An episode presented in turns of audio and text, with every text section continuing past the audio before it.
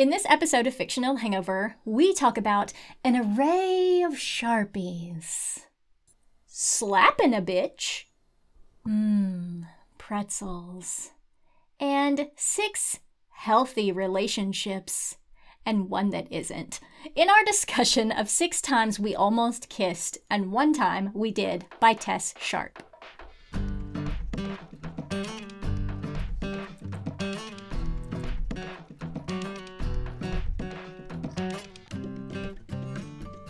Everybody, welcome to Fictional Hangover, a podcast about young adult and new adult books, series, authors, and voice actors that is full of spoilers.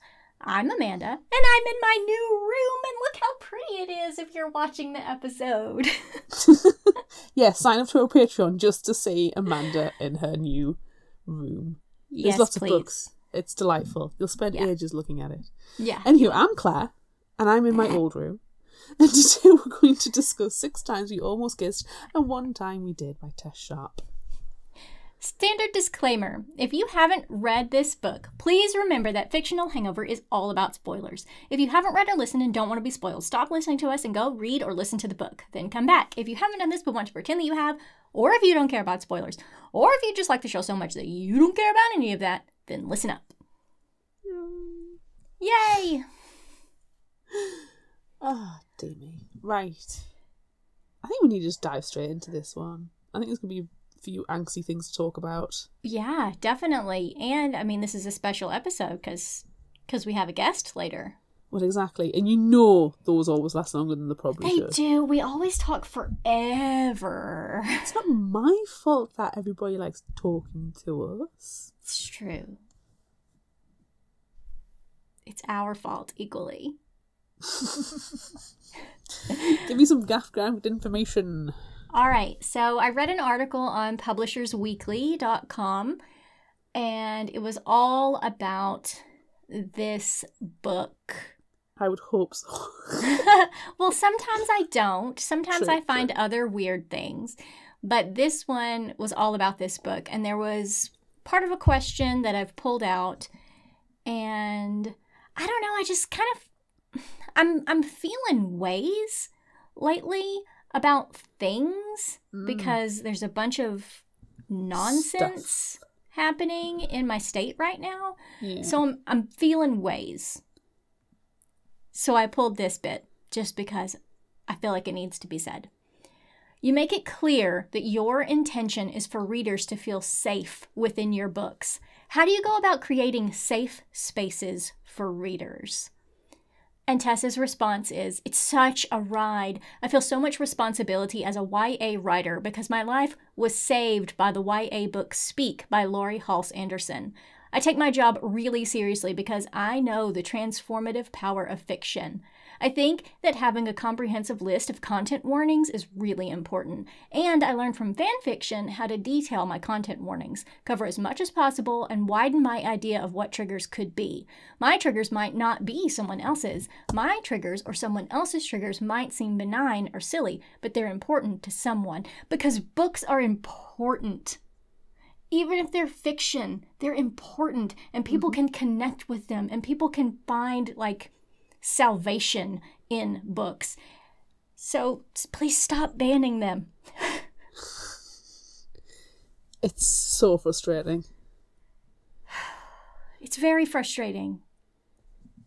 It's very, very frustrating. And I don't want to talk about it so much right now, but as a librarian, my heart hurts right now. And that's big for me to say. It's very emotional. But my God, things are terrible right now. And I don't think they're going to get any better. No. I'm I'm not even gonna I'm not even gonna pretend because ever since at least twenty sixteen everything seems to be going to shit. Yeah. And we need some serious we need we need a serious revolution. we do. Viva la revolution. we we need for that to happen and i would love if it was all like just glittery drag queens and drag kings and just just gloriousness everywhere and it's just so much positivity that the other half can't even handle it anymore because it wouldn't be anything negative because it couldn't be It can't be. There's, I mean, you know, my, my thoughts and feelings are there are only one set of people in dresses that are, generally speaking, bad people, and they are not drag queens. right, I think we're going to get into a very big political We thought, are, and, you and we don't need to from do our that. private conversations that I can go on and on and Yep. on and on, and Yep. given what's going on and your personal, the way you're being personally attacked, I think um it, this could turn into a soapbox episode. So it could let's, so let's go into not... initial thoughts for yes yes six times we almost kissed. One more time we did. So, I just want to let everyone know that we have been talking about this book with publicist Cheryl Liu since August of last year. So, I want to give her a huge shout out for all of her hard work helping us get this book way before it came out, getting connected to Tess Sharpe and everything that she's done. She's fantastic. So, way to go, Cheryl. Thank you for your help. And always send us more books because we'll take them. Definitely. I have seen this book freaking everywhere. it has Yep. been everywhere. And it's not just, I mean, even though it is a YA book, it's not just in the YA section. It is being pushed and it's it's cool. It's very cool. That's a lot of hard work. it is. And you know, when it- there's this type of situation where we've had visibility of the book beforehand and we know it's going to come up in our schedule, every single time to the point of becoming annoying, I'm going, "Hee, that's a fictional hangover book. Yeah, we kn- we we're gonna do that one. We're gonna talk about that one. it's the same There every it time. It's like, It's oh, coming." it's one of our books in the wild. It's like, yeah, we've just discussed it. We haven't written it, but we've discussed it. I mean, I don't know about you, but I feel very important all the time. Not just about books, just just in general myself. I feel very important. Oh, my confidence has waned somewhat in the past few years, but yeah, okay, I'll dig that. It's fine, Claire. It's fine. Let's get Oh, started. good. Yes, This- please. This book is very serious. Yeah. And like this is I guess another initial thought. Sorry everyone. Um the front the, the front cover of it, which I don't have a, a physical copy here. Um my copy is at the library actually. But um it looks like a cutesy rom-com and like there's just different little poses of different little cutesy girls and Oh no, you know, that's your cover. My cover is different. well, anyway, you need to describe your cover, but that's the cover of mine. And yeah, cutesy stuff happens, but oh my gosh, it's so heavy and there's so much important stuff that happens.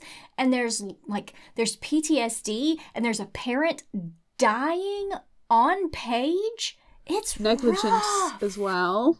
Yeah. Yeah. Yeah. There's a lot there's lots of trauma. I mean to be fair, this is probably a trigger warning that we do talk about negligence, um death parental death, um, transplant, surgery, lots of mental issues. Not to- Yes. but as usual, we don't go into gratuitous detail. Right. We just go into gratuitous detail about other non Only when the murders take place. it's there's no murder in this one. So my cover is just blue, and then you have Tate and you have Lottie with their backs to each other, but then they're kind of like gently, almost holding hands. So you know, at the moment, if you go on Twitter, there's this whole thing about the Regency hand grasp, which you, they always put the Pride and Prejudice um, gifs in, and everybody's like, "Oh my god, I just need somebody to almost hold my hand." It's that, but with Oh, Lottie, and, with, with with Penny and uh, Tate. That's precious. cover. It's very cute. It's very cute, but it's not like the American cover which I've looked at, which is all like Polaroids and snapshots from. Yeah, and they're just they're just tiny and they're little cutie and yeah. Yeah, I think my cover's probably more reflective of the content because it doesn't really give it that cutesy wootsy feel. Yeah. Yeah, Yours is more wistful ennui. wistful, yes, wistful on Oh my god, let's get started. everything's wistful on we lately. It's so fun. It is. Penny gets a text from her mom, Lottie, alerting her to a family meeting at 6 o'clock that night, followed by another asking her to pick Tate up from the pool because Anna, Tate's mom, wasn't feeling well and already went home with Lottie. This can't be a good thing, so Penny's anxiety spikes. Anna and Lottie are best friends. They're closer than any sisters could be. They're ride or die. Will her gran, Marion, be there too? Did her mom find out about her kayaking? No, it would be end of the world stuff if that was the case. Does Tate need an intervention? No, Tate's perfect. Could Anna's cancer be worse? There's nothing for it. She needs to collect Tate and get home. On the drive, Penny stresses about the meeting and asks Tate where her truck is since she needs a lift, and Tate confesses that she sold her truck to help pay for her mom's medical bills. Tate then needles Penny to distraction about her Sharpie obsession, bullet journals, and craft projects. At least it takes Penny's mind off the family meeting until they get inside, but the moms don't want to talk until after dinner. Ah, it would drive No, me insane. no, let's keep talking about Sharpies. Talk now, tackles later. Jeez. Penny pushes and pushes, so Lottie reveals that she is going to be a living donor for Anna and will give her part of her liver. They're going to have to stay in Sacramento while they recover, and so they'll be combining households to help save money. The surgery is soon, so they'll be heading to Sacramento in a few days. Tate is ridiculously happy because her mom's going to get better. Yay! Penny can't process it, thinking she might lose her mom, which I would I would say lose her mom again, but her mom's been gone for a long time. So maybe we'll just lose her altogether. But that would be bad because, you know, then she wouldn't have any parents left. Okay, sorry. Tate tells Tate tells Penny she needs to be happy for their moms and not stress them out and help with the move. Tate is infuriating Penny, and when this happens, she's sure the only way to shut her up is to kiss her. Ugh. Ooh. But Penny runs off. Ugh. Damn it. Two and a half years ago, Tate was almost drunk at a party. Her best friend Remy kept handing her beer, then water, telling her she could get drunk, but you gotta keep hydrated. Remy, you are wise. Tate spotted Penny running off, upset, and followed her into a hay shed. hmm Penny had a fight with her boyfriend Jaden. She's supposed to love him. He's part of her high school fears of her 35 point life plan. As Tate tried to calm her down, she accidentally outed herself by talking about breasts in a very interested manner, and Tate admits that she's bi. As they talked, they moved closer. Penny called Tate pretty, and they moved closer still. Tate wasn't sure if she's urging her on or pushing her away. They almost kissed, but they were interrupted by Penny's best friend, Megan. Damn it, Megan! Damn it, Megan! Get out of here! Back to now, Anna checks that Penny is okay. Yes, she is. Is Tate okay? Yeah, she is too. Tate will never tell her mom any of her worries. She wants her mom healthy and to have nothing stressing her at this key moment.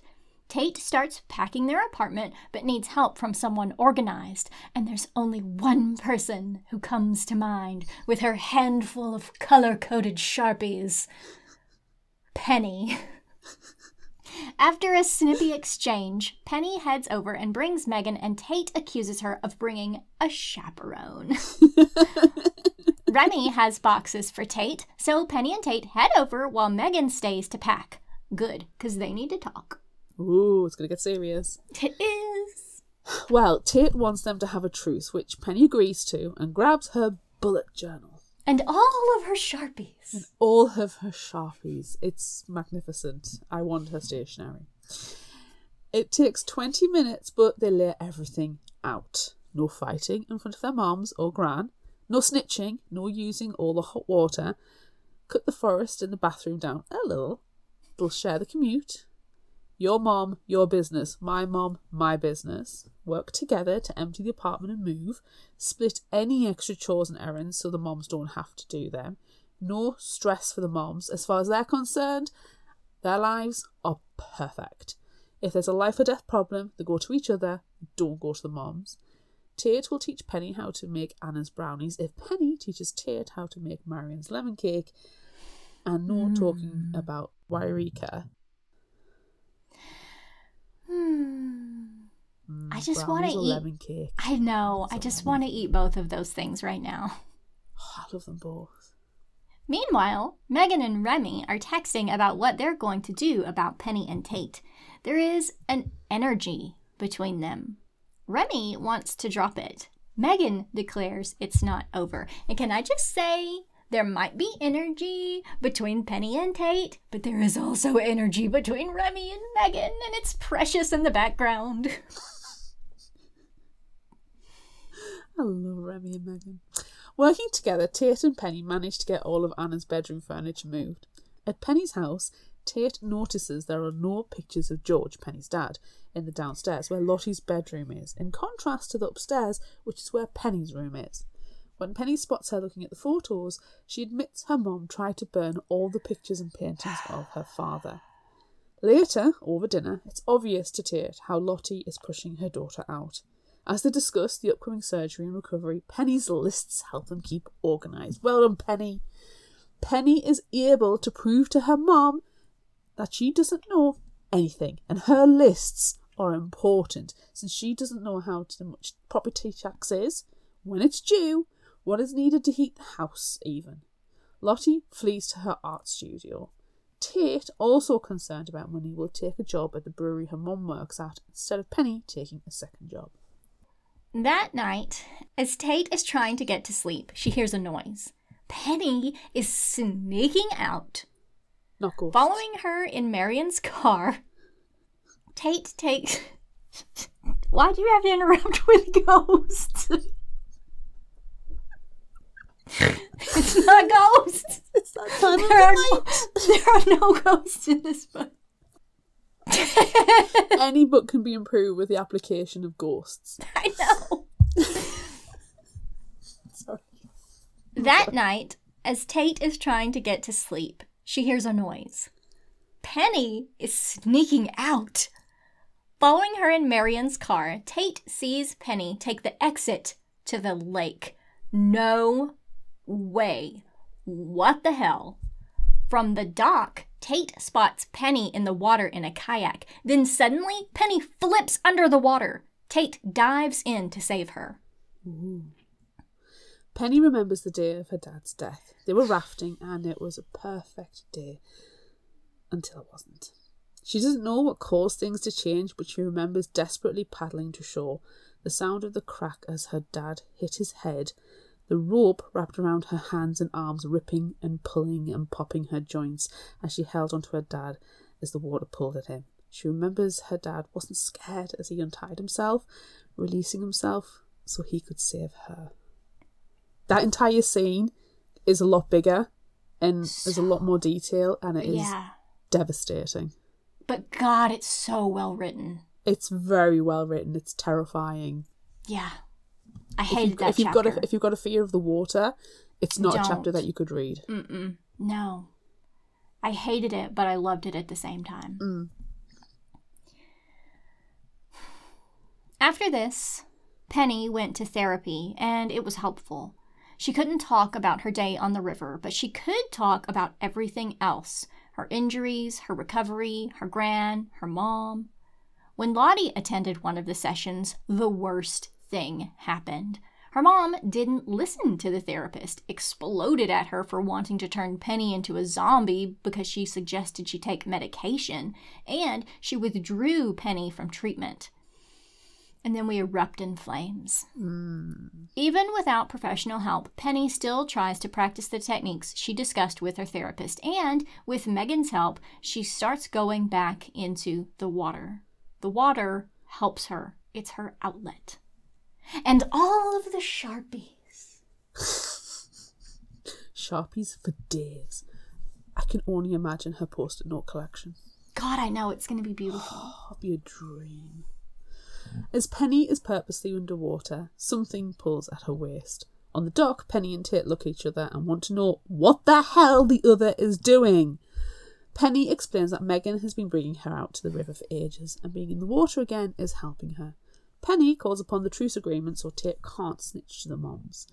Penny admits that she and Megan are planning to buy back her dad's kayaking business from his business partner using the life insurance she'll get when she turns 18 and Megan's inheritance from her parents. Tate agrees not to say anything. Good. Good, Tate. On the day of the kayak accident, Remy picked Tate up from the pool, not her mom. Tate instantly knew something was wrong. Remy explained a torn up raft was found and his mom was leading the search party. Tate was convinced she knew where Penny and her dad would have been the wishbone. This is not where Remy's mom was looking, so Tate insists that they go. After making their way through the rough forests, Tate and Remy found Penny on the bank, looking destroyed, and her hands were completely ruined. Tate comforted Penny, and they almost kissed as they waited for Remy to get help. That would have been a good time to kiss. To be fair, any of the times they almost kiss would have been good. I know, but this one, this one is meaningful and emotional. You are very emotional tonight. You're right. You know, I am. I am. I'm just trying I'm trying to connect. I'm putting myself in a different headspace. I have Weird. removed I have removed my own head, which gives me my gore factor that I need. Oh and I've no, put no! it It's it's like Return to Oz. Oh, one of the scariest movies ever. Oh, Yeah. you're changing your head like, oh no, the wheelers are gonna come around. I'm gonna freak out. Yeah. So I'm just trying. I'm trying to experience this book like someone who's not Like a human being. I was going to say not dead inside, but yeah, difference. like a human being is probably also a good thing that I'm doing. I, I don't know how comfortable I am, but okay, you know, I'm I'm up for experimentation. I never say no to nothing. Well, it's fine. No, never mind. Just go on. Okay. Back to now, Penny and Tate both soak through and looking dishevelled. Find Anna sitting on the sofa waiting for them to get home. And the image in my head of this is like just, you know, end of the sofa, they come in, she clicks the floor lamp, and they're like, oh shit. And Anna's like, caught you. Delightful. Anyway. Anna asks if they've been skinny dipping. She has a gleam in her eyes and isn't convinced by any reason they give. Tate and Anna have a great relationship filled with trust and communication. It's delightful. It is amazing. But Tate still lies covering for Penny. Anna looks disappointed. Does she know her daughter lied, or is it something else? Now, about other secrets, Anna pulls up her credit card statement and asks about a payment. So Tate has to confess to selling her truck. Oh, That secret was supposed to stay secret for a little bit longer. Penny thinks about the days after the accident. Her mom wasn't there, but her gran was. Penny didn't see her mom until the day of the funeral. Lottie had arranged to bury George, but that is not at all what he wanted to do. He wanted his ashes to be spread on the water. Penny confronted her mom about the arrangements, but Lottie refused to give the river any more of her husband and called Penny crazy. Penny told her mom she wouldn't forgive her if she went through with the burial, but Lottie spat back that it's not her who needs forgiveness. And then, as terrible as that is, we all burst into cheers and squeals of enjoyment because Marion walks up and slaps Lottie. Should have been done earlier, should have been done more often. I agree. Sometimes Lottie gotta- is terrible. Sometimes you gotta slap a bitch. Sometimes you gotta slap a bitch. The next morning, Tate is leaving early to train at the pool and pack more of her old apartment. Penny is waiting for her and will help her until her shift starts at noon. As Penny is cleaning out the apartment, Anna comes by and checks how Penny is doing. Penny both loves Anna and resents her for having the attention she craves from her mother. Worse, Anna asks if Penny and Tate are being safe because queer sex ed isn't great, but it's still important.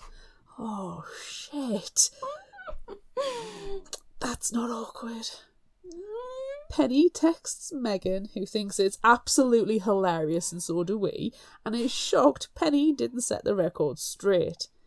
Megan texts Remy immediately with the gossip. She also suggests that they have a fundraiser to help Lottie and Anna in their recovery, and that is absolutely amazing and wonderful, and a best, best friend. Yes. Penny, Tate, Lottie, Anna, and Marion have reached the hotel in Sacramento. In typical rom com style, their booking has been messed up, and Penny and Tate have to share a bed. Ah, shit. they do not have good hotel history. Penny helps her grand to her room and they have a heart to heart. They acknowledge it's been very difficult because Lottie hasn't been there, but Marion tells Penny her dad would be so proud of Lottie for doing this. Penny wonders about that because Lottie and Anna aren't allowed to eat anything before their surgery the next day and are threatening a rom com marathon. Marion offers to take Penny and Tate out for dinner.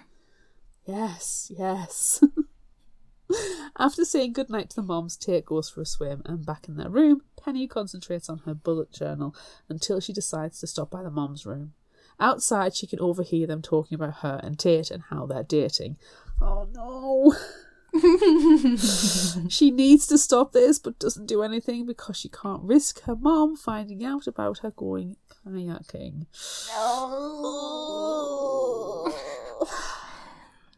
The next day is surgery day.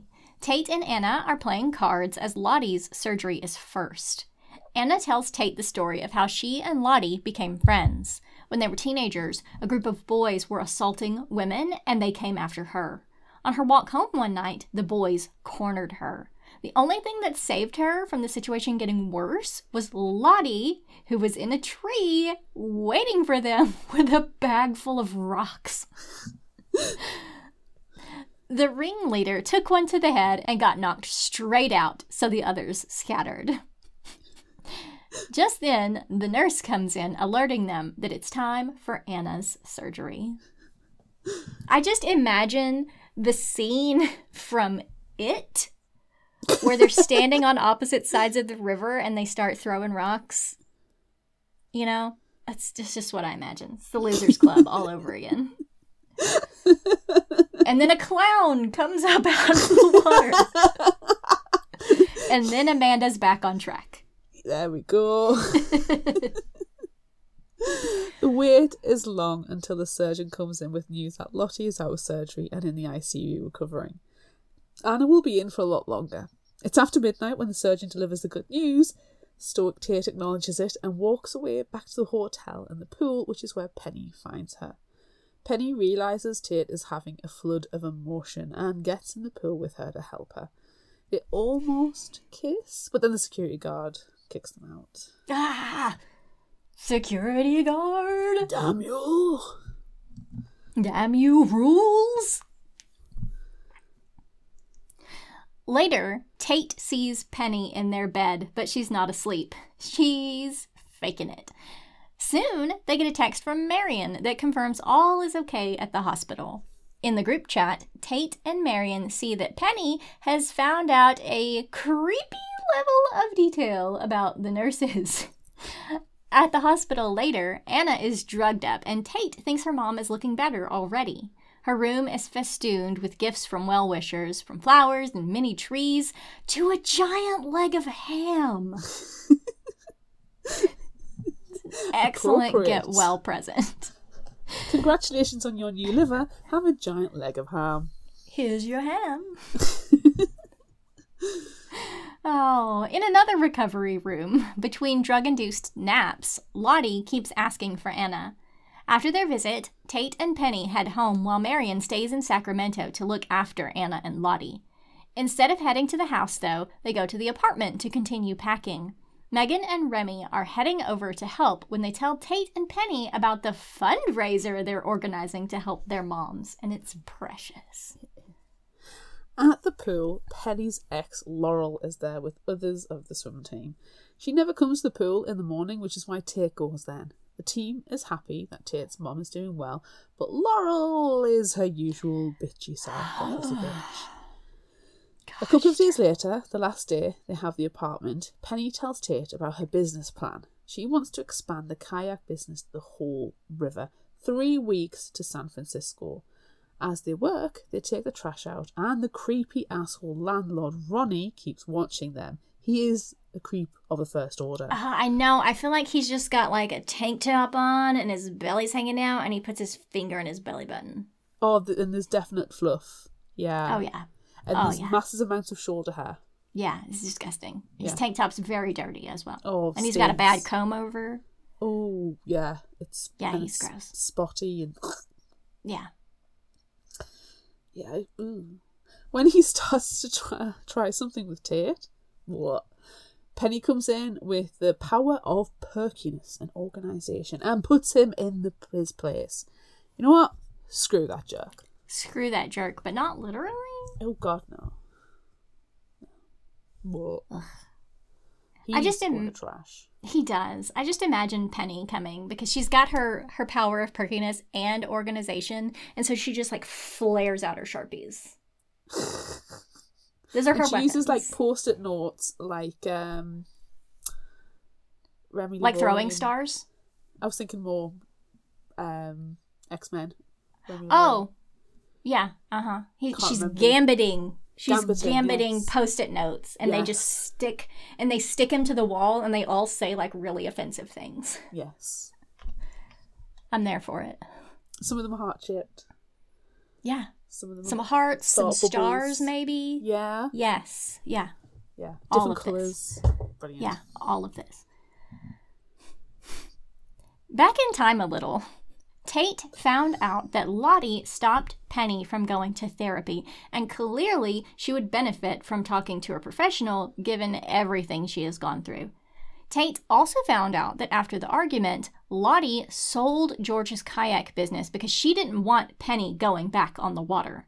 Marion came in and took charge of the situation, hopefully with another slap, but probably not, because Lottie was th- was not thinking clearly and she was acting erratically. At her grand's insistence, Penny left, but instead of going to her room, she went to Damnation Peak. Tate received a text from Megan asking for her to get Penny from Damnation Peak, as she thought she was getting drunk after a fight with her mom. Megan would ask Laurel, but Laurel would make the situation worse. Penny had a huge bottle of cheap vodka, which Tate emptied. Tate was able to calm Penny and reassured her that no one could take her dad from her, especially not her mom. They almost kiss again, Ooh. but they don't. Oh.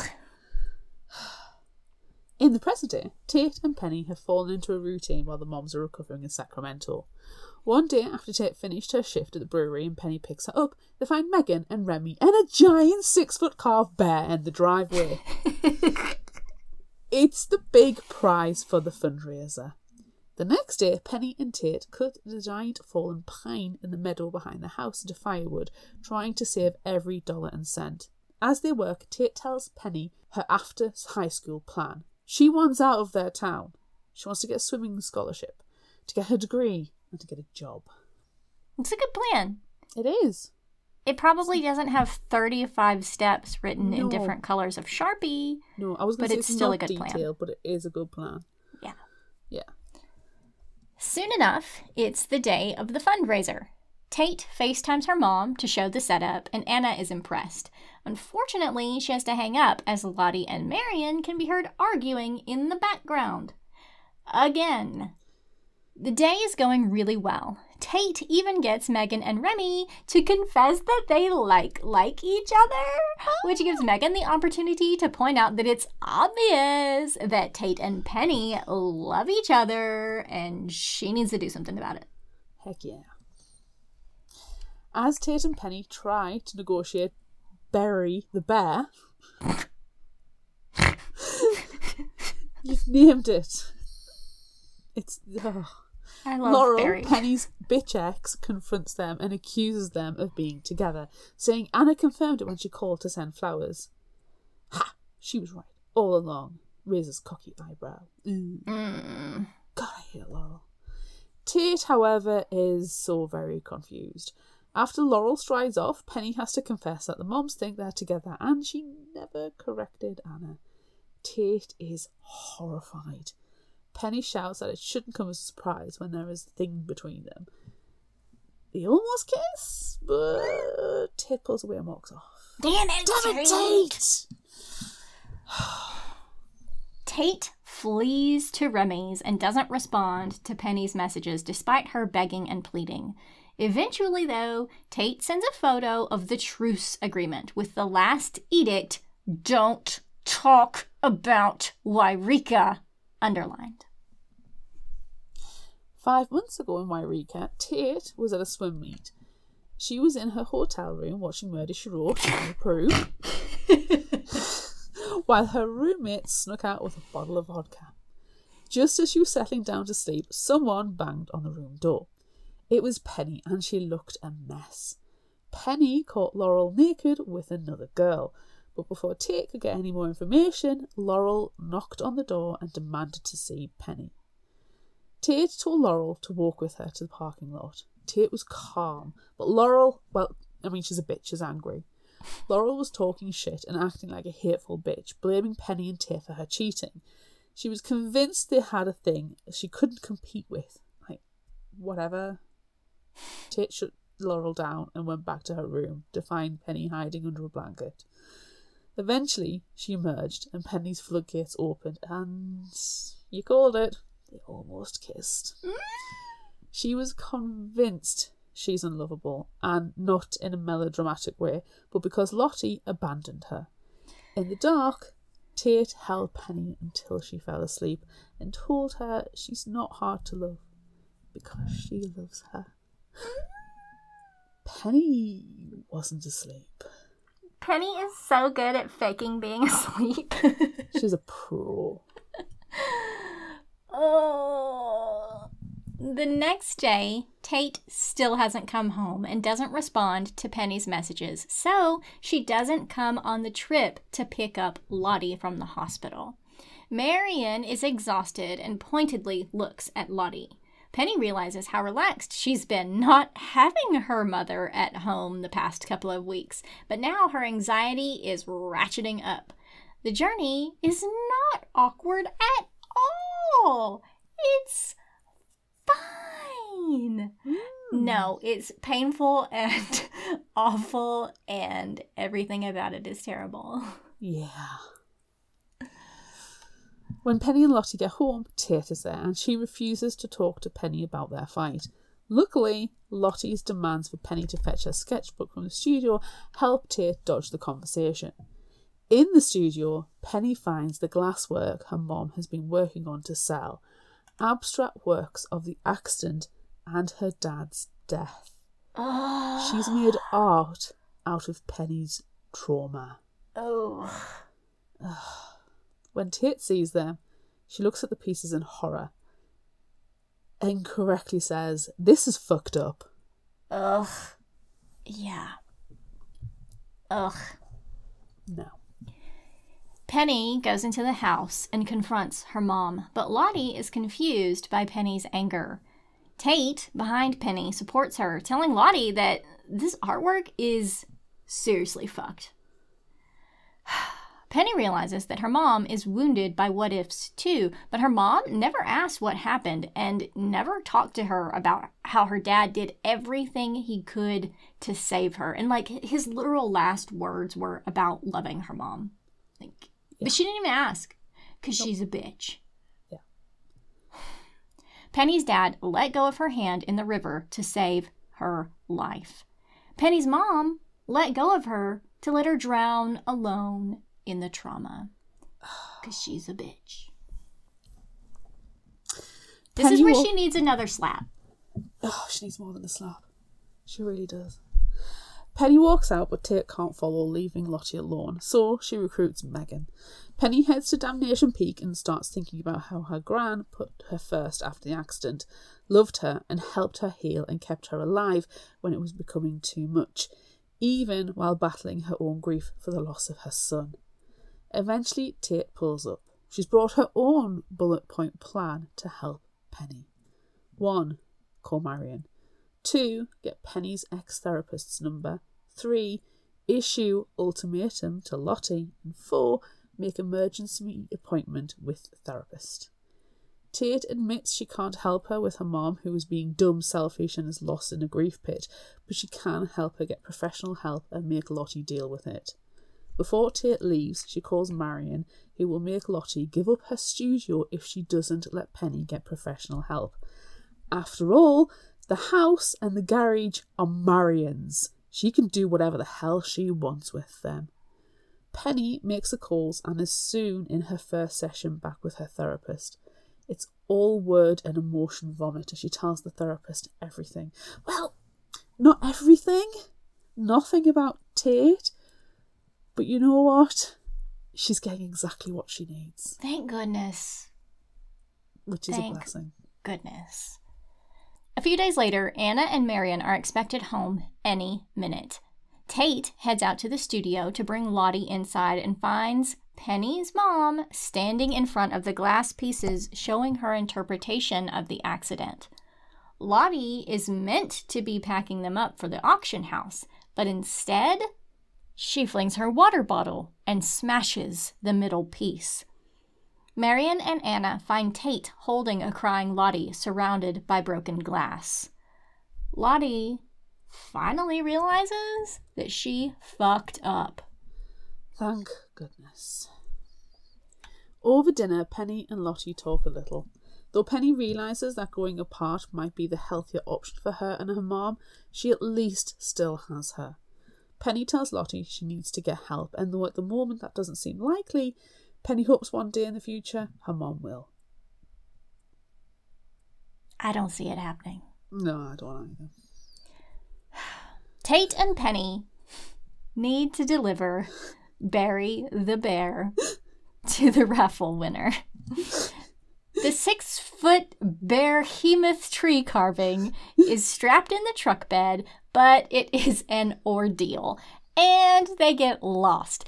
And they hit a ditch, twisting the axle. Shit. Resigned that they have no phone signal, they can't fix the axle, and it's getting dark, they check the truck for supplies. Thankfully, it's Marion's truck, and she is always prepared, so it has all the necessities they need to get comfortable, knowing that help is not possible until the morning. After a few rounds of cards, Penny wants to talk. Oh. Again, Penny apologises for the lies and mistakes and being so dependent on her. When Penny raises the topic of Eureka, Tate refuses, but then Penny tells her she heard Tate in the hotel room. Mm. She wasn't sleeping. Obviously, they start arguing, but squabbling about Greek mythology and the Titanic doesn't stop them from closing the space between them, and there is nothing and no one to stop them from kissing this time. Well, Barry the bear and the car sliding down the bank tries to, but they ignore it. Just ignore it. And they kiss. Just ignore it. And they kiss. Finally! Yay! Yay! Finally, Penny and Tate renegotiate their truce agreement. They don't tell the moms their real anniversary date because that is easier than explaining every single thing that has happened between them. They will have each other's backs. They will love each other. It might be hard sometimes, but they'll be happy most of the time. Oh, oh, it's so sweet. And poor Barry the bear lost in a ditch. Oh, poor Barry. R.I.P. Barry the bear. I mean, It's an unresolved story thread as far as I'm concerned. I'm expecting a novella with his adventures. yeah, someone getting him like out of the ditch and carrying him around. I, I don't know how you would carry around a six foot carved piece of wood, but okay. Yeah, I don't know why it was somehow up to the two teenage girls to move this bear. Like I'm all I'm all about, you know, strong ladies having their independence, but you know, you probably need like two or three more people to help move this bear. I don't, you know, I I got decent upper body strength, but I don't think I could, between me and one other person, carry a six foot trunk of wood. Mm-mm. No, I would love to see us trying to do that. And then it, like, we both just collapse. And I'm just imagining it happening outside of my house. And we're carrying this bear. And then we collapse. And the bear just tumbles down the hill and into the lake. Oh no, And there he lives forever. the he lives forevermore. Yeah. okay, everyone imagine that. I really am, but I'm also imagining the story going a bit further, but that's not for the show. Okay. Because it involves you running out into the lake and peeing, doesn't it? Probably. Okay. Everyone think think about that. We just add we just spiced it up a little bit more I mean, I did say it wasn't for the show, but you went and threw it in there. That's I did. fine. I did. Well, we need to give people time to think about it. While we have a break, we have a promo for another show and you have to think about Claire peeing in the woods. And I mean peeing in the lake. To think about Claire peeing in the lake. It's very important. Everyone think about Claire peeing in the lake. Let me say it again, just in case you haven't picked up on it. Think about Claire peeing in the lake. so much pee in that lake. Just flooding. To the point where it's 50% pee. So much pee. So much So much pee in there. Pee lake. So much pee. So much pee. Have you ever read a book and thought, wow, I would love to see this on the screen? Well, the Adapt Me podcast is for you. Hi, I'm Emily Malik, host of the Adapt Me podcast, and with a guest every episode, we take a look at books that have never been adapted, why that's so, and how we would go about translating it to a different medium. We talk about any novel from the serious to the downright silly, as long as it hasn't had an adaptation. So come and take a listen to the Adapt Me podcast on wherever you get your podcasts.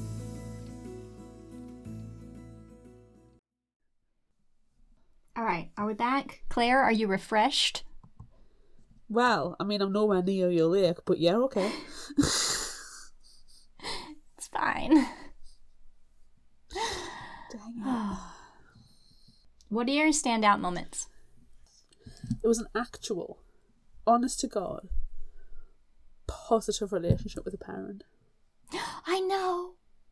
It, It, was, beautiful. beautiful. It was one of my favourite things about it. The fact that Tate and Anna had communication and trust. Yes, Yes. Tate lies to her, but honestly, you're a teenage girl. Or just a teenager. You're, go- you're gonna keep secrets from your parent. And the thing is, Anna understands and appreciates that and isn't gonna call Tate out for like for doing that. As long as it's not harmful. I think Anna would be like, yeah, it's cool, it's cool. Because Yeah. you know Anna's done stuff.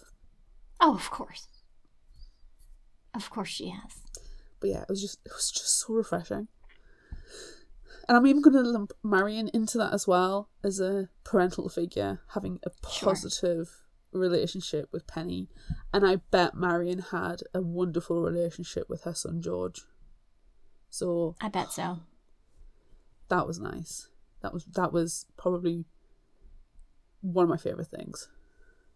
Yeah. And then adding on to that, when Marion slaps Lottie, like that is the best thing ever. Sometimes you gotta slap a bitch. Sometimes you gotta slap a bitch. Mm. And it needed to it needed to happen. Look, I am not condoning violence, except for the fact that we keep saying sometimes you gotta slap a bitch. But sometimes you gotta slap a bitch, and she needed to be slapped. She really did.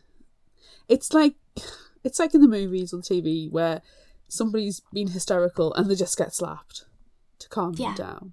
Yeah. But she needed Lottie needed a physical slap and then she needs to be slapped with a therapist. Yeah. That I mean, just to sidetrack a little bit, the way that Lottie reacted to Penny's therapy, the way that she was like, "You are not going on a medication. You are going to. You will turn into a zombie. No, you're not going to the water because you're going to die." You know, this. It was hysterical and manic, and it was concerning because I'm thinking you need to be in therapy yourself. You need to not only be in grief therapy, but you there are other aspects that need to be addressed here that aren't being addressed here and it's causing you a lot of suffering. It's causing the relationship to penny to suffer. And you know it, it could even lead down to like a horrible like a self-harming kind of position which is you know honestly what i was reading from lottie the fact it could be seriously detrimental to our physical health as well as her Mhm. mental health. Hmm and it was like it was like her mania was literally vibrating. The narrative was so like intense. Hmm and I was genuinely concerned for it, but I also struggle to have sympathy for Lottie. Yeah. And I just, I don't know. Again, you know, this alternative percep- uh, like perspective.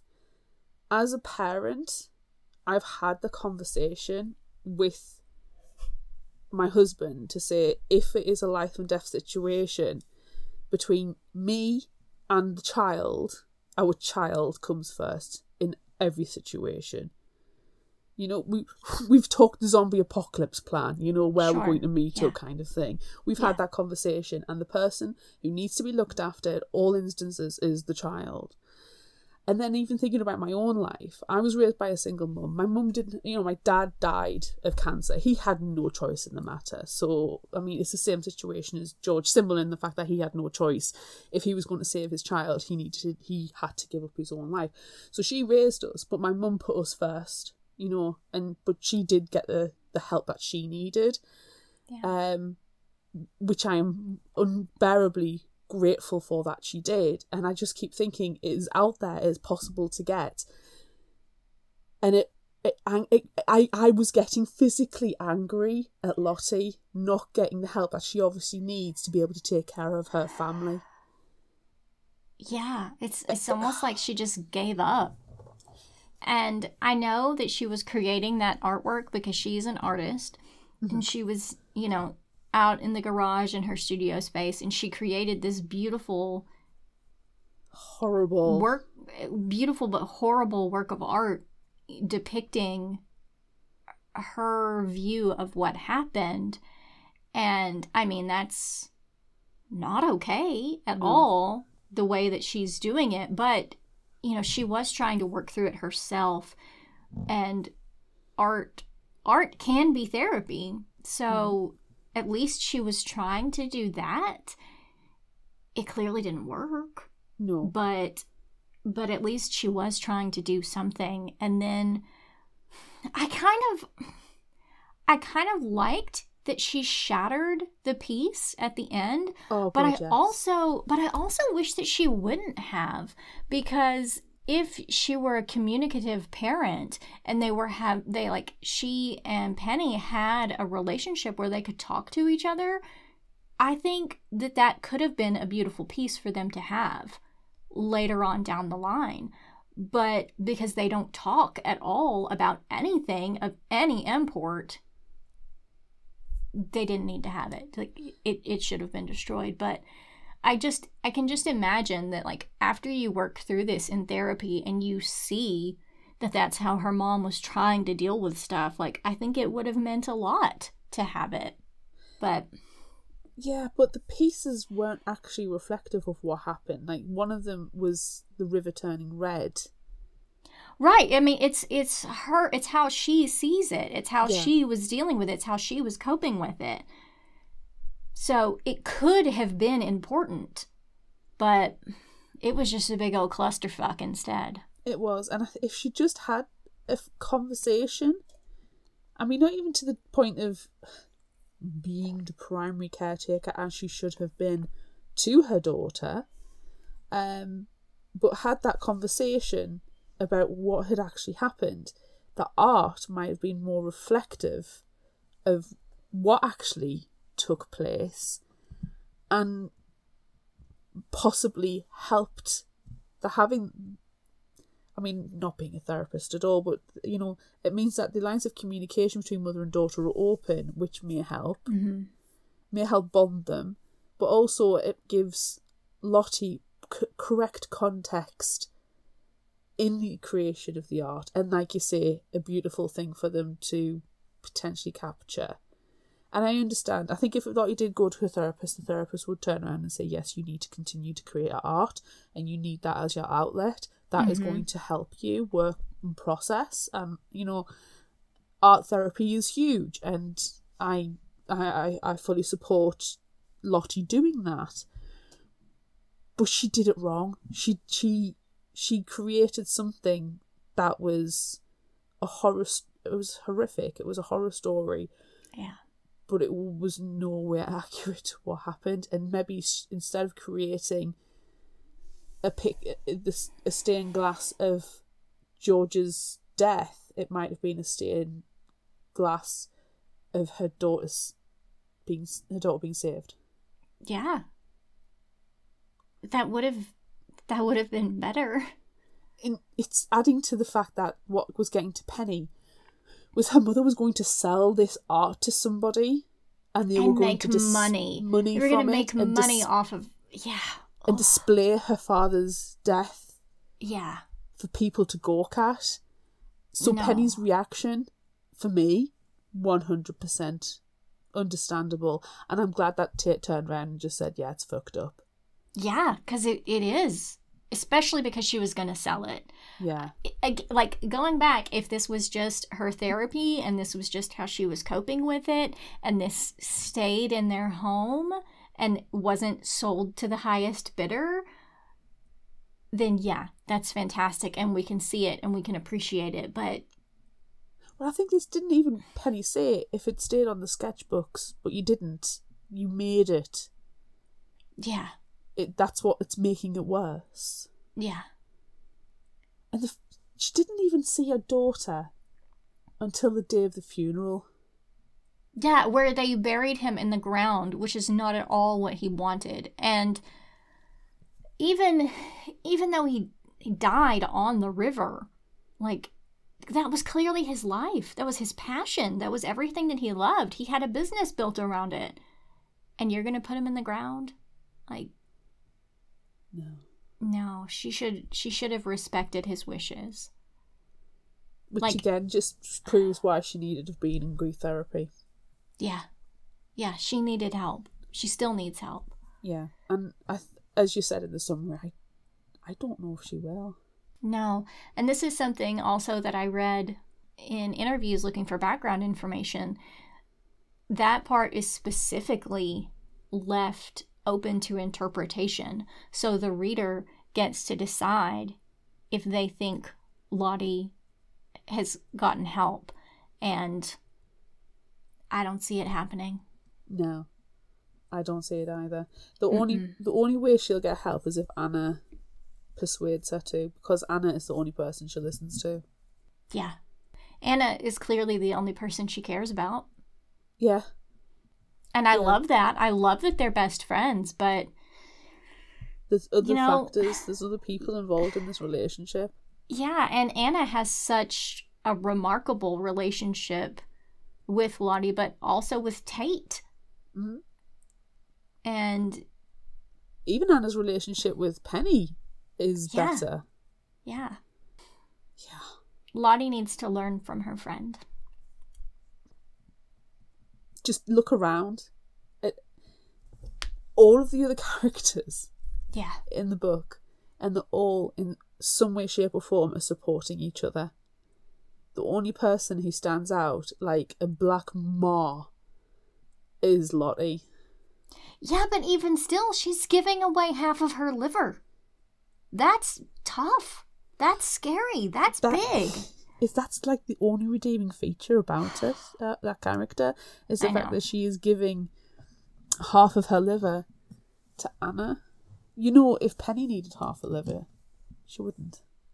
She probably would not. Mm-mm. No, and I, it, I don't. It's not said outright in the text, but she is still jealous of her husband's relationship with the with like George and Penny's relationship. Yeah. You know, she's from the outset. Penny's been a daddy's girl, which is fine. You know, sure. children have preferences. It's it's natural. You you gravitate to a parent, and they've obviously bonded very well. But she also doesn't see how Penny is like her too, like the art side. She doesn't seem to see her bullet journals and her, her craft And her projects as array being of sharpies. her array of sharpies, her note art, as being quite similar but a different direction to her own. Just because it's not Yeah. stained glass. Yeah. They could have a really, really good relationship, but they don't. They and don't. I don't know that they ever will. And just I the fact agree. that just the fact that Penny had had gotten to a point where she's like, you know what? If we drift apart, you know, shrug. That's Well, fine. Exactly. You need is Sometimes the toxic element. It's better to cut the toxic element, and I don't agree with the adage that blood is thicker than water. Nah. I think sometimes the blood is what's poisonous. Yeah. So Is there anything else that stands out that you want to talk about? I feel like this we got feel like- really deep there for a little Yeah. bit. Well, let's talk about Megan and Remy for a second. oh my do. god, that's Let's so talk about cute. them. I mean, most of the relationship development of them is via text message, which Right. was fun to have that kind of little different storytelling um, tactic Yeah. used. And just like the way that Remy at first, like, you gave Megan my telephone number. Oh my god, I'm gonna get flower pictures all the time. Ugh. And then he does. He, he does. He actually really likes them. But the fact that she most of the time it's a flower picture with her flipping them off. It's just that's love. It is. That's love. It is. What makes a flower picture more romantic? The bird. Yeah. I, but I love them both. I love them together and I love them as the best friends. They're it's such a it's such a good group of Yes. of friends and I really appreciate that. And you know how everyone knows how we feel about found family and mm. these friendships that grow into something more and they they are more important, they mean more. That's one of our favorite things. So, I appreciate that that relationship is happening in the background. It, was, so really well done cute. It and I was. love I loved that they it, that it was a like a text relationship. I love that their chapters are mostly texts. And I really enjoyed that part of the audiobook as well. Because, you know, there's like little instant messaging sounds and stuff. I thought it I thought that was done. That was done well. Yes. I like it when they say ellipses, ellipses, ellipses. Yes. Penny is typing. Penny is typing. Penny is typing. Oh, it's so Penny is relatable. typing. It's like just just press send, just do one sentence. Ugh. No, I think it's gr- it was great. The fact that they took the fundraiser, like they organised the fundraiser, unprompted, you know, just to help out, and I, Yeah. I, I really appreciated that. I thought it was very sweet. Uh, something else that I really enjoyed that we didn't talk about in the summary was the brewery. Um, that Anna, like, I can only imagine that she's like the owner of this brewery or she's like the head chef or I, something. th- I she's think very, at the very least she's the head chef. she's very important at this brewery and the whole time she's in the hospital and away in Sacramento, she's texting Tate and Penny to find out what is going on with this pretzel guy who's making the pretzels? Like she he's ruining my pretzels. He is ruining my pretzels. Can you please video him making the dough? Because i need to understand what he's doing wrong. And this isn't pretzel- even. Hours after the surgery and she's hopped up on drugs. She's still demanding to know yes. how these pretzels are made. And Tate's like, Mom, just just rest. Don't fine they're gonna be fine and when you get back you can make all the pretzels that you want and they'll be delicious and perfect and everyone will be excited when you get back to work because they'll be able to eat your pretzels these pretzels were key But at the same time, you kind of want to know, don't you? I know. Yeah, and I really well. I really wanted to eat a pretzel. I've had pretzels with hummus for my work lunch and carrot Yeah. sticks for Yeah. about two weeks. I don't, not every day because I don't go in the office every day, but a Right. couple of times. And I just, mm, it's delicious, especially So pretzel, delicious. soft pretzel where it gets the last bit out of the tub. Mm, yeah. I do like a pretzel. The best Yeah. pretzel I ever had was a jalapeno cream cheese pretzel in Florida. Oh. It was freaking amazing. See, I I'm still kind think of about it. I'm a fan of like a cinnamon sugar pretzel. Oh, yes. Mm, yeah. Oh, oh, yeah. Yeah. Or like dipping a pretzel in like nacho cheese, like cheese dip in a in a pretzel. Oh, Oh that's good too. That I'm so hungry for a pretzel. That's I absolutely amazing. know. We need to have you- pretzels. It's the, the, the, dis- this horrible, dis- wrong, disturbing thing in the UK. We have pretzels. We do. You know, you get the like the hard little crispy ones Mm. in packets, like, but you get the soft pretzels. And then, oh, there's a bakery near where I work, Pink Lane Bakery, and they make the most delightfully fluffy pretzels, but they're in no way like the majestic uniform shape that you get from big named. They're Yeah. tiny little pretzels, but they're in the shape. They're in the correct shape, but they've just puffed up to this doughy deliciousness, and they're big and thick, and it's just absolutely amazing. And they Mm. do sell, which I am determined to have, a salted beef pretzel sandwich. Oh. And it, I need to walk. If I don't walk Mm. Past the bakery on my way to the office, I don't go in because otherwise, I will spend a lot of money. So I have Mm. to make the effort. So I'm going to get one of those sandwiches one day. Yeah, you need to. You need to, and you need to document it. I will. You need to send me videos of how the pretzel was made. Well, I couldn't tell you how the pretzel was made, but I, I can certainly be like me just stuffing this pretzel into my. I've never had a bad thing from that bakery. Oh, Yeah, that's also fun. That's I'm also fun. drooling thinking about it. I'm so hungry for pretzels. I'm so hungry actually. I apologise for my stomach growling throughout the summary. It's okay. It's okay. Anywho. oh, pretzels. Uh, should should we move on? Who is your favorite character? Stop thinking about pretzels. I don't want to. I want to think about pretzels all the time. Um, my favorite character list is really tiny. I could give, tell you who who I hate the, most, as well. Yeah. My favorite character. I really enjoyed Megan and Remy. Like I love them, best Yeah. friends, yeah. brilliant. But I, Marion, because she literally saved Penny's life. Like literally, she put the lockbox on her medication Yeah. she got her through the hospital and through rehabilitation and she gave her the love and the support that she needed and her Yeah. mother didn't Yeah. so it has to be marion marion was the mvp but i'm also going to give a massive shout out to barry the bear because Barry the bear does does need a shout out. he's Um, lost in a ditch yeah. somewhere I agree with you that Marion is the MVP of this book, but you know, I also really appreciated Anna. oh yes. Anna is a badass and she's been going through like cancer treatments and chemotherapy and now she's having a liver transplant like and she still cares about the pretzels? Like she's she's a good mom. She care she clearly loves tate she clear she clearly loves penny And I mean, obviously Lottie too, but I don't know. She's she's badass, and I She really is. appreciate her.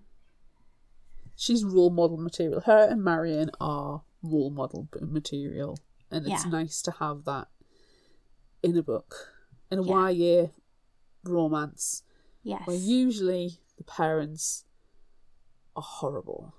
Yeah, just one out of three in this one. Terrible. That's that's good odds. It is good. Yeah. Yeah. Hmm. what about surprises? Uh, probably the lack of violence. Are you surprised that no one punched Laurel and no one slapped Lottie more than more than they did? Yes, um, I was wa- I was waiting in the car park scene at uh, Eureka. I really, really, really wanted Tate to slap a bitch, Yeah. but I also really, really, really didn't want Tate to slap a bitch. I thought Laurel was actually going to go for Tate. Yeah. And then Tate would just put her in her place. Just yeah, Tate, Tate would slap a ended it. Yeah, knock don't start out. the fight, but certainly freaking end it. She would definitely finish that fight. Uh huh. So I'm I'm surprised that didn't happen. Yeah. Um, but I'm also surprised that Lottie didn't get more than just one slap from Marion in the flashback. Yeah, she needed lots of slaps. Yeah. That was that was my surprise for sure. That she did not she didn't get slapped more than once. Even a verbal slap from Anna, like Anna can see, especially with them living together, and she's not a dumb person. She'll have seen and understand how withdrawn Lottie is from Yeah. Penny, especially after the the accident.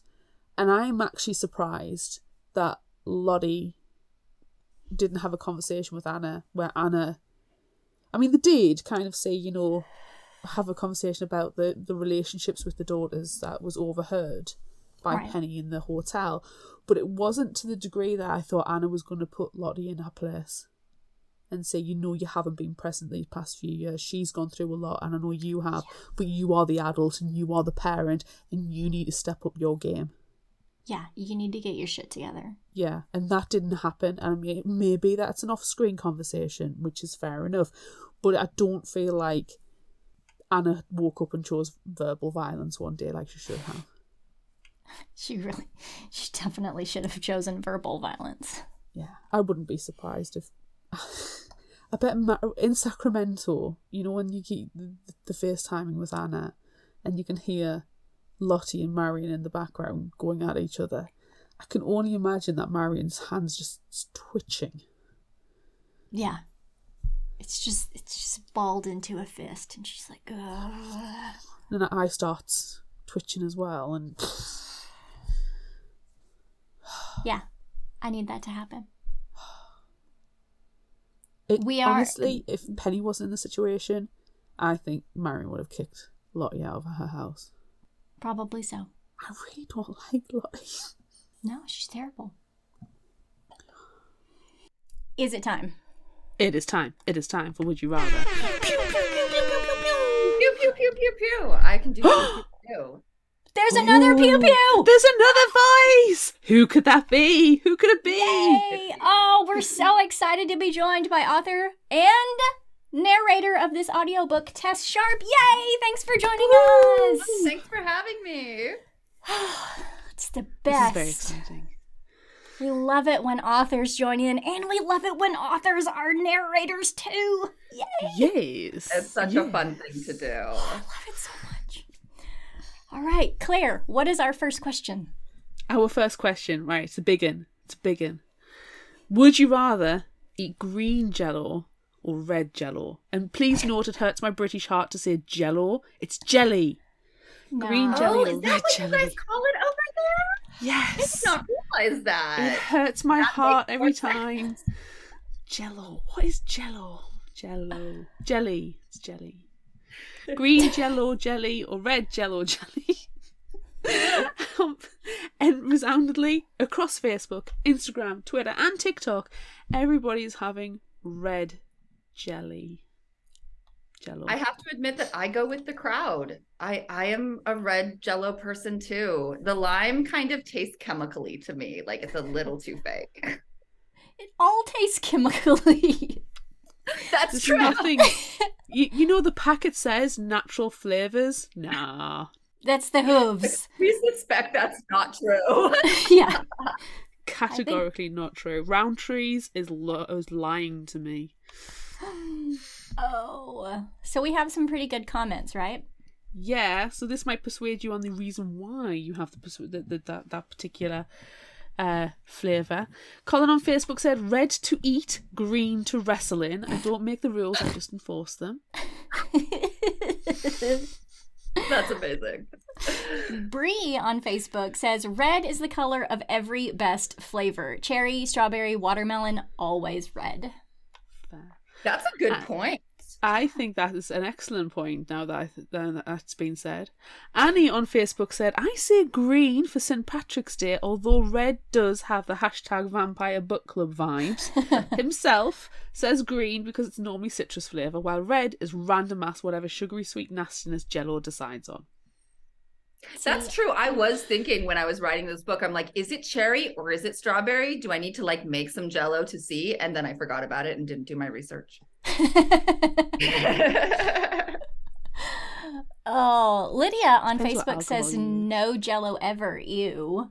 Uh, Which that option C. There is no option. it can't C. be a texture thing. I can understand if you don't like the texture of it, if it was like really gross. Yeah. Ugh. But Vincent agrees neither of them. He says they're both evil. However, Emily says I would eat both. Uh, yeah. Is that option D? That's option D. Yes. Yeah. I'm Yeah. confused now. Uh, Constance on Facebook says red all the way. The best flavors, hands down. Oh, and Lessa on Facebook said, My mother, before she passed, told us when we see green jello, we will know she is okay. My best friend brought green jello to the luncheon after the funeral. She didn't know what my mom had said, and that is absolutely Oh, beautiful. Oh my god, that's so touching. My That's- goodness. that's I think that food can really bring memories of loved ones and moments that have passed us really strongly. Yeah. Oh, yes. I remember very clearly I uh, my grandmother made this special salad dressing and she passed um passed away when I was 15 and I like tried to duplicate the salad dressing over and over and over again and I couldn't figure it out until I realized like 5 years later that the red wine vinegar that she used the specific brand had a garlic kind and a regular kind and so I finally made the dressing with the garlic red wine vinegar and I swear I sat down on my kitchen floor and I cried because it actually tasted the way it was supposed to. Oh. Oh. that's wonderful. Like it was, it was such a moment. So that is such a touching story to me. Oh my goodness. I love that. A lot of people say like sense memories and smells, isn't it? But it is also uh, very much in food. Everything's Yeah, in I agree. food. Definitely. I'm such a foodie, so yeah, definitely. yeah. Okay, so look while we're while we're talking about Jello, okay, or jelly, Claire. Thank you. Um, thank you. In our main episode earlier, um, Claire had a bit of something to say about the lemon cake with the Jello added to it. I didn't and- use the word abomination, but I did think it. You thought You will think that until you try it. I know I can't. crazy. I have the recipe. I will send it to you. It's my Uncle Richard's recipe. It's been in my family for so many years. It's just, it's something about the jello water. It's not actual, like you put, like you just basically you substitute the cake mix water with jello water basically and it makes it taste so much more lemony If you send me that recipe Tess, I I, will. will. make it. And that is I the only to you. exception. I said in the main episode to Amanda I would never make it. But if you send it to me, I will make it. I will. and I will say the document glaze on the cake makes it. It's just lemon juice and powdered sugar, but it like hardens beautifully around. The Yeah, the that's what I do. Oh, Yeah. it's so good. oh, Yeah, it sounds I will delicious. send you the recipe, and I will send you a snapshot of of the recipe card that has her spider, my grandmother's spidery oh, handwriting in it. Oh yeah, my we need that. We Yeah, need that for okay. sure. We need I that. will make it. I will bake it. It will be. Yes, and you will have to tell me if you like it, and it's totally okay to be honest. You see, the thing is though, I love lemon cake, like absolutely adore lemon cake. So there's a very good chance I'm gonna like it anyway. I just I can't get my head around the use of If it feels so seventies, you know, when you I, see I'm those assuming really that that's where it came from because Yeah. she was she was like she was she was a 1950s housewife and my uncle Oh, Richard perfect. back then and like she actually ended up divorcing my abusive grandfather and then living with my mom in college and funding her punk rock band. My grandmother was a very cool lady. Um, but yeah, it's totally like a lot of her recipes are of that time and I love collecting vintage cookbooks because they're always so weird, you guys so They weird. There's this one called Being Bold with Bananas that just has some like truly phallic recipes that is just like, no, you guys. I have a Dracula cookbook, which I recently acquired from um, a secondhand shop, and it's like it's literally falling apart. But and it's just lots of beetroot to make everything red. I had to buy it because Amanda and I are just obsessed with vampires. We have the vampire book club and everything, and it's just this preciousness of ridiculous recipes inspired by Dracula. Vintage recipes fascinate me as a food person who worked in the food industry for seven years before she went into writing. Like, it's just, it's crazy to see, like, especially back then because they were so obsessed with like the innovativeness of canned foods. And so you have like the Campbell's food um food book where you're like, let's make put put spaghettios in a gelatin mold and then eat it Why? cold. I'm like, what are you guys thinking? No, Have you stop it. seen- Stop it. You, I, I'm sure I've talked to you about this already, Amanda, but it's the tomato soup cake. Yes. Yes. Yeah. What? Weird. I don't And know. I'll and you like have to wonder like did they actually make this stuff or was it just like you know this like fad cookbook but i think that they did make some of this stuff having gone through my grandmother's recipe box from that time and i'm like wow Yeah. The the most the the one thing I always remember, and I've definitely told this to Amanda before because I remember the expression you gave me, and you're like, Claire, shut up, it's too British. And my aunt still to this day does it, and any kind of family gathering, she makes the buffet, and she cooks sausages, regular sausages, slits them down top to toe, and then pipes in cheesy mashed potato. That's It's just, though it's like signature dish It's just weird. I mean, I would eat it. It sounds delicious, like it though, i but looks. it's that so- too probably Yeah. i love that It's so potato. freaking seventies. You just kind of look at it and go, It is. "What?" It is so 70s. They love to like put things in things. They did love to put things in things. Oh, But I swear to God, it's the first thing that goes at a family buffet. I love it. I I'm love sure it. they're delicious. That's fabulous. Um, have we answered this question? I, I did. I well, yes, I would definitely. I am uh, with the consensus. I think that I like red better, though. Now I'm like curious if red is cherry or strawberry, and now I think I might have to get some Jello and find out. I think you're I gonna have to. both. I have strawberry and I've got raspberry down in like my kitchen, and they both turn a bit of a red. If you want, you can put vodka in jelly and make it go hard. You just can't use a lot. I've done some like the sunset palette before using orange and reds and stuff. Oh, that sounds fun. It takes a long time, days, It li- literal days. It does. I know it takes forever for the gelatin to set. and it's it. I mean, is it worth it in the end? We sp- uh, spray cream and sprinkles on top. Nice. Yeah, that's it. um that Jello was a big thing for me when I was a kid. You know, first Mm-hmm. diagnosed diabetic, and I had to have all of the sugar-free stuff all the time. So that was a a good dessert because it was still kind of sweet, and we would we would put whipped cream on top because it doesn't have much carbs in it either. So, yeah, I any Jello, I don't care. I'll eat all of it. It doesn't matter what color it is. No, I'll eat I'm, any of I'm, I'm I'm not racist to jelly, and putting fruit in it. Do you ever do you ever make Jello and put like tinned fruit in it? That's how my grams used to make it. She always put pineapple at the bottom. Yeah, And I don't, don't. the, adding that texture would probably kill the texture people too, as well. But it was super fun. I always loved when she added fruit to it. Yes, I've made jelly with yogurt as well, which Oh. is a weird. It, it turns it into a. It's not. It's.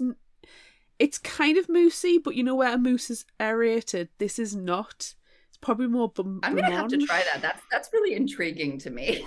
Yeah, you don't put the full amount of. You still need water, but you can substitute some of the water with yogurt, and that's quite interesting. So if you wanted to make like a sh- a very sugar free tri- kind of trifle, you you use your sugar free jelly, and then you use more Jello on the top, but with yogurt. You. And you were offended by putting it in a cake. yes. I should I have have- specified the, the it's just the the lemon flavored water. You basically just put the the yeah the, the jello into like the water that you need for the cake and then it just magically flavors the cake mix because it is a box cake mix. And like I can like feel like everyone who trained me to be a baker because I used to be a professional baker like shrieking in my head right now.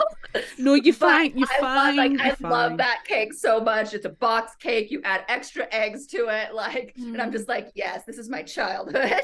Yeah. Do you know what? need There's a there's a this cook in the in the UK called Nigella Lawson. I don't think she's really made it into the in the US. oh no, I But love she the said- Yeah, Yeah, she says if it's there, you use it. If you can get it from a box, it's fine. Do it. I mean, obviously, she does advocate making a cake, but if it's a box cake, she'll still turn around and go, "No, it's fine." And then there'll be I know. I made wedding salacious cakes videos for about years midnight and eating it. years and years. So like the idea of a box cake like would horrify everyone that I worked with back in the day. I made No. everything from scratch. It was crazy, Mm. but it was super fun time. Oh yes, I'm gonna make that cake. When you send me that recipe, I will. I make will. that Yeah. cake. Oh gosh. I mean, at least I'll Alright. have cake at the end of the day. exactly. Okay, next question. Yes, please. Would you rather competitively swim or kayak whitewater rapids? Quite a question. Oh. Different levels of danger there. What are you gonna do? I, I know what I'm going to say. I'm going to say competitively swim because the idea of I'm not a strong swimmer. so competitively swimming would be fun. Like actually being, you know, sleek and lean and healthy and knowing how to do a breaststroke. Breaststrokes elude me. Um, whitewater rapids just freak me out. Like that kind of like being underwater and not. It's terrifying. Yeah, yeah. No, don't. like I will admit that I am a competitive. I was I was a competitive swimmer. One of the reasons I put it in this book. So I would choose that as well. I have kayaked a few times, but I admit I admit that like it can be scary because you're kind of trapped in the boat in a way that you're not with rafting. I would totally white water whitewater raft when you're like in a group of people in a big raft. Mm. But the kayaks, it's just you and it requires so much skill. And I don't have the ab strength to flip myself back if I flipped under. No, that is just terrifying. I like being. I like kayaking though. I think I'm gonna pick kayaking. I feel like. the daredevil of our group. Yeah, yeah, that's me. Um, I'm. Yeah, I'm definitely if you gonna kayak, kayak. on the your lake's placid. Yes, I do live on a placid lake. It's fine. Um and and I will kayak all around it, but I don't know. I like the idea of being in the river too. I mean, we used to float the river uh when we Yeah. lived um in in Washington. We used to float the river all the time. So yeah, I think I think that's what I'm going to do. It's going to be fine. I find that interesting that you did that in Washington. I didn't realize that floating was something that um was like out. I've, I've seen a lot of it talk about it in like Texas and Yeah. stuff. Um, that's awesome. Yeah, uh, th- we lived um, in a like a suburb of Seattle, and there was a river just right like in our backyard. So it was very calm though as Yeah. well. So we we have, No, I've I've had such interesting reactions to the water sports in this book because I didn't really like like clock that rafting and whitewater sports were like unusual uh, because I I grew up on a river my entire life um and like and then I get all these like interview questions like why did you choose this? It's you know it's such an interesting sport. It's so unusual. And I was like is it really? And then I thought about it and I was like oh yeah not everybody lives near a river it's not that normalized but like here that's why i was interested to hear about the floating because for some reason we don't have a floating culture here. I think it's because our river is too fast Mm. but we do have a big white river and boating culture where we're from. Yeah. No, the river in my city is just too polluted. Oh, it's huge. It's a massive river, and I don't think there probably is. Um, if you go further upstream, there will be where into the like the Lake District area where it starts, but it's in my city. No, no, that's no fun. No. no. Mm. Mm. Next question. Would you rather your collective noun be an unkindness or a murder? Oh wow! And I'm going to tell you, Amanda wants both. I do. I do want both. I am an unkind murderer. 100%. Um, I would definitely. I'm a murder mystery writer, you know, at my core, so I would have to choose a murder. Though I admit that I love the unkindness of Raven because I loved One Tree Hill growing up, and that's what Lucas Scott like calls his book at the end, which is like such a literary fiction fuckboy title. Um, and that's what Lucas Scott is, so that makes sense. Um, I actually just did a whole re re rewatch of One Tree Hill, and I was like, wow, this is a crazy show. yeah. Yeah. Hmm. I'm What gonna are you go picking, murder. Claire? I'm going with murder because being un- an unkindness, I don't, you know, one of the tenets of fictional hangovers, don't be a garbage person. Right, And if I'm yes. unkindness, then I feel like I'm a garbage person. I don't want to be. I'd rather be a murderer. Wait. Yeah. Which doesn't make you a garbage person at all. No, it's Somehow. justifiable murder. Justifiable I- murder. You're an, you're a- I would homicide Lottie, for Yeah, I example. mean- right. Right. Like We no, do- normally I do kill the terrible parents in my books. Uh, You missed one. I Yeah, it sounds like I you know she's killed- much more nuanced than the others. It sounds like you killed the good one.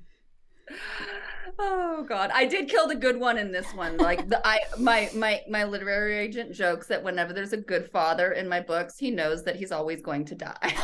Oh. you have a tell. I do have a tell. I have some habits.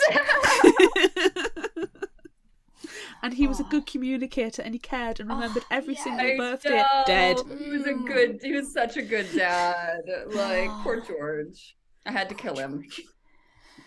And you put him in the ground. Ah. I Oh. know. Oh, what's Just- wrong with you? Injustice after injustice. Justice for Talk George. About actual, talk about bad habits. Actually, that is actually another recurring thing in my books. It actually is in my debut as well. Um, the murder victim gets buried, and the heroine is the is her secret girlfriend, um, and she has a big objection to her being buried because she like that's because the the love interest was scared of the dark. So that's something that actually just occurred to me that I have a weird habit about that. I think it's probably because I don't want to be buried myself. So what are you doing? I'm- I'm- you don't want to be buried. Uh, I like the idea of like being turned into a tree, which I guess is kind of like being buried, but I want like, do that too. yeah, I think that that would be really like beneficial, kind of a way to give back to the earth after taking so Mhm, much from it as a human being. You know? Yeah. I kind of like the idea of the uh, the body farms. I read a book about it. It's very interesting. I have a friend who worked at one. Um, she is my go-to person for all body de- decomposition questions. I love that. Nice. I was I was watching a. Do you have horrible histories in in in America? There was a series of books written about called Horrible Histories, and it covers the entirety of history, and it's all the weird things, especially poo. Oh my gosh, I would love that. I'm gonna look Oh. that up when I'm done with yeah, this podcast. Terry Terry Deary Horrible Histories. They are oh. technically children's books, but when I was a kid, I loved them, and now my son's into them. But there's a. BBC TV program on it as well. So if you get if you get BBC in the US, I'm there's the TV, and it's great. And there was a, a person. I wish I could remember the name. It'll be in my search history. But he donated. He was obsessed with death, and he wanted to demystify. it. And he's he's now in University London. His skeleton is in a cupboard in University John Botham. I want to say it is. His skeleton's inside the University of London in a in a booth, and it's dressed up in his clothes with a wax head. His wax head. It's cool. I want to say it's John Botham, but I might cool. be wrong. Oh, that I'm gonna have to check my search history. But yeah, I was like, yes. But it's That also a little Odd Fellows. If you've ever, you know, come across them, it's a little Odd Fellows. All right. Are we on question four? I feel like I feel like we've been talking for so long that we should be like done with Would You Rather already. This is amazing. Eh, this is what happens We with keep Would getting Rather. sidetracked. I know it's, what- it's It's perfect. fine. This is, It's fine. this is every episode of Fictional Hangover. It's fine.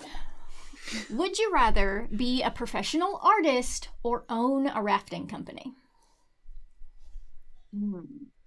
Professional artist. I would say professional artist as well. Like the rafting company just seems like so much liability.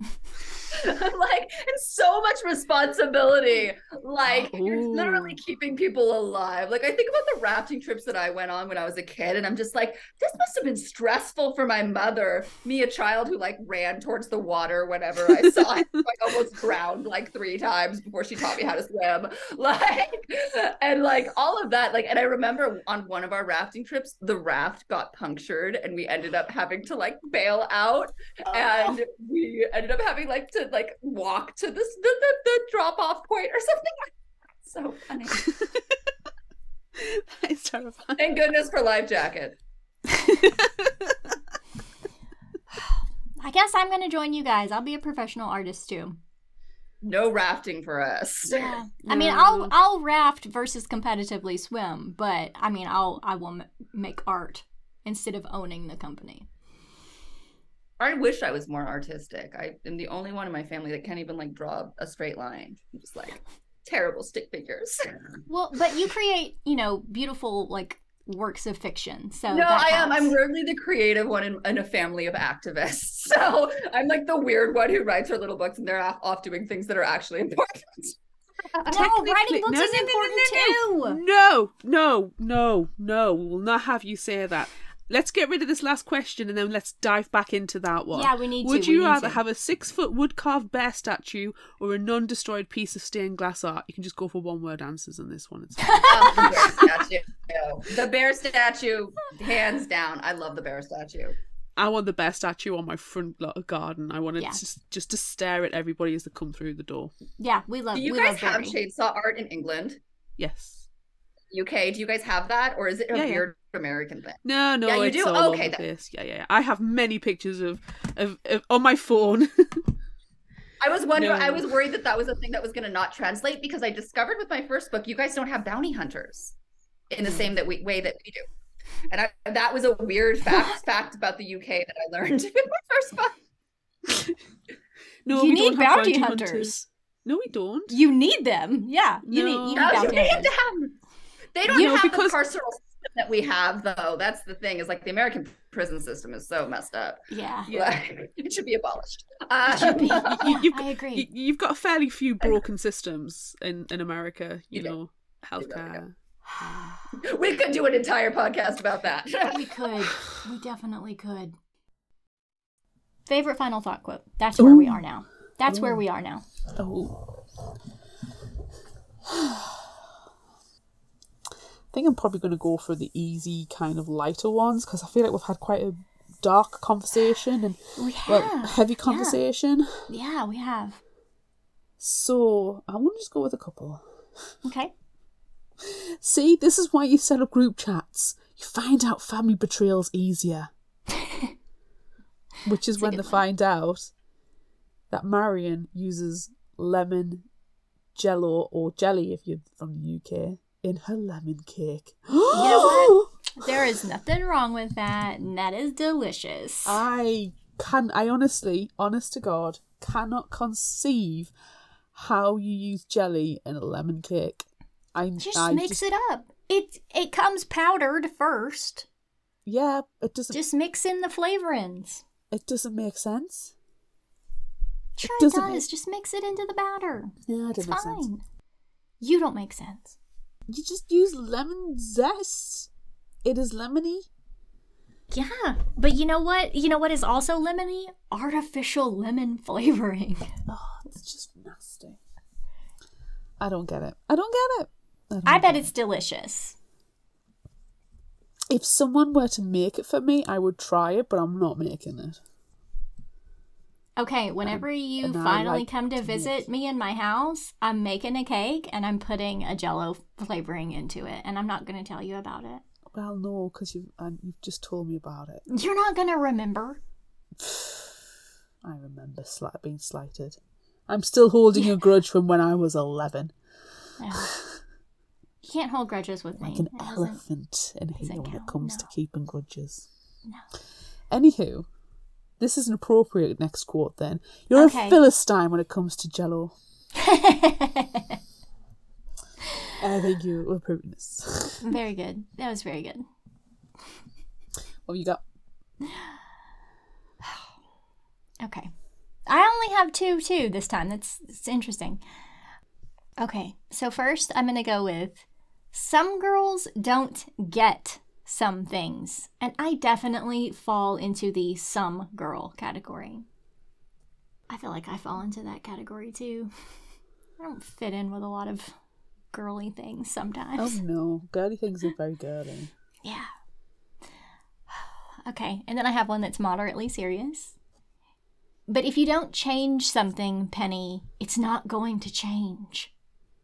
It's true. It is true. It's true. I like that one a lot. Yeah. All right. If you liked this, try this. What are you going to suggest?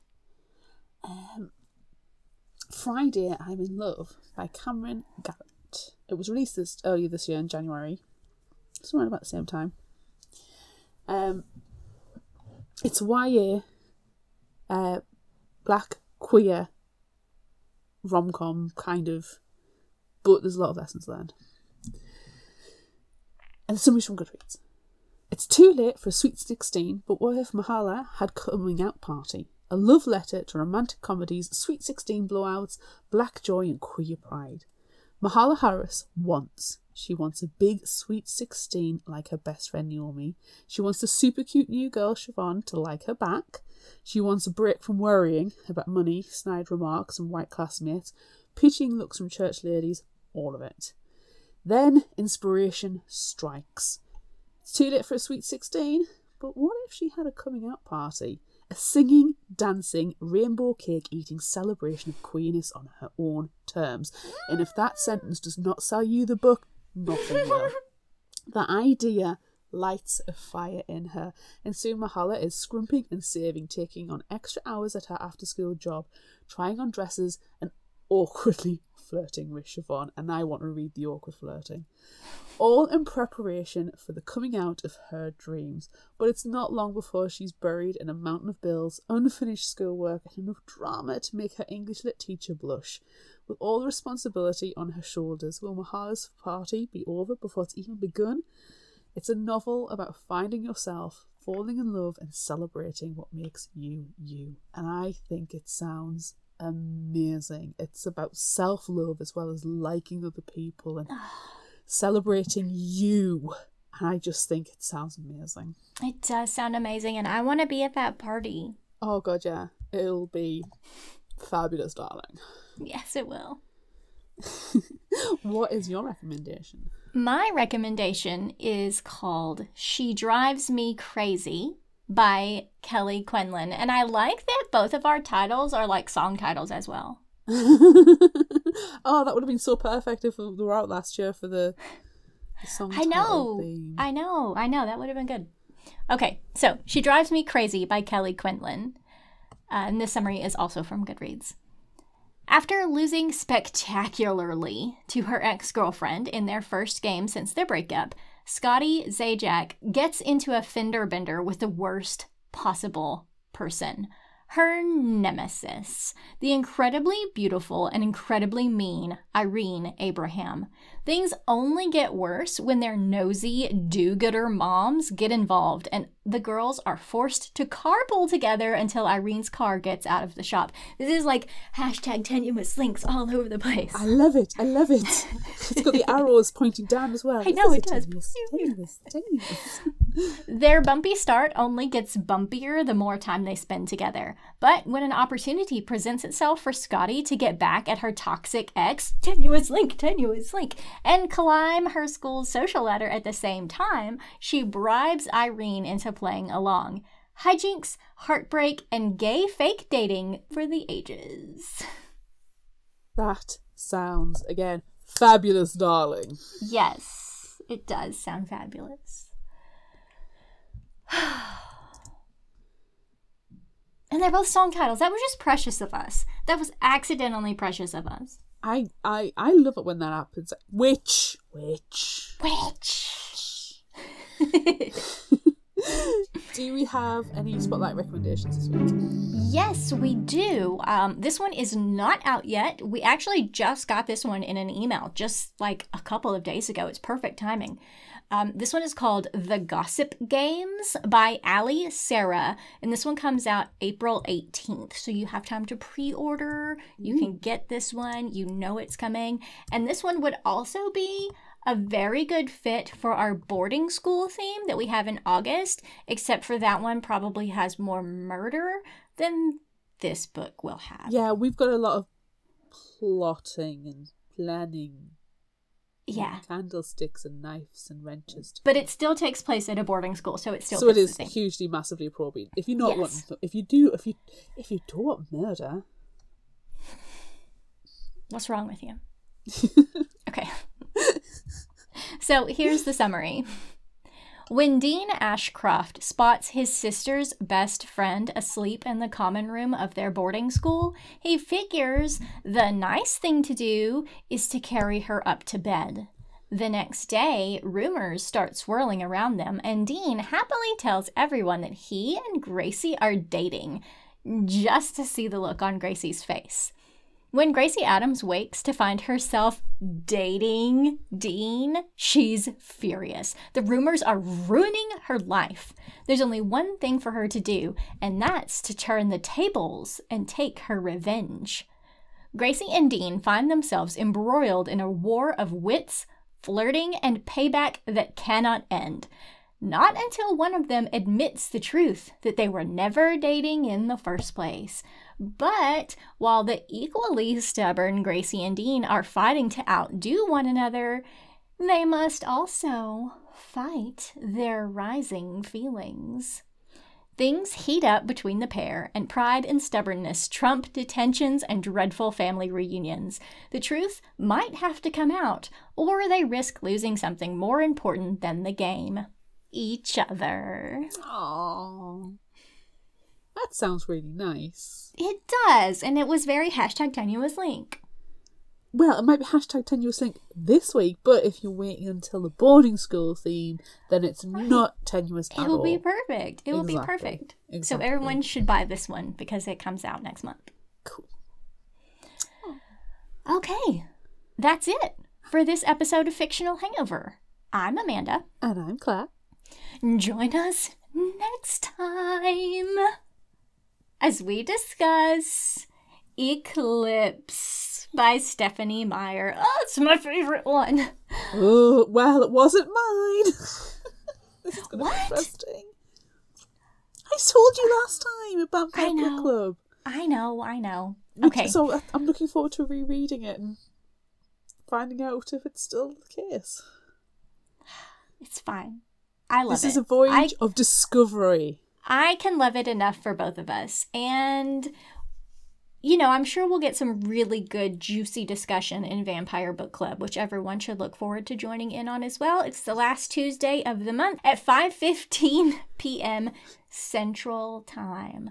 So everyone should join us for our discussion. Now, this time it's going to be a little weird because the episode doesn't come out until the day after. But, you know, I bet we'll probably share the video around so everyone can see it with enough time to hear us talk about it and then join in on our discussion. Yeah. Okay. Look out for our Would You Rather polls on social media. Don't forget about our book club and monthly challenges on Facebook. Be sure to visit our shop on Redbubble at fictionalhangove.redbubble.com for all your favorite fictional hangover themed merchandise and become a patron of ours on Patreon at patreon.com slash fictional hangover. Until next time, remember, the only cure for a fictional hangover is another book.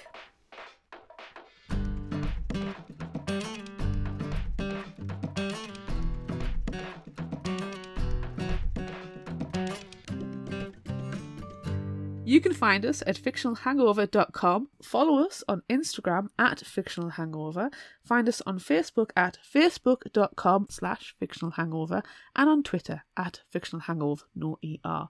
If you like this episode, check out our others, and be sure to rate, review, and subscribe so you don't miss out. And finally, special thanks to Liz Emerson for her music.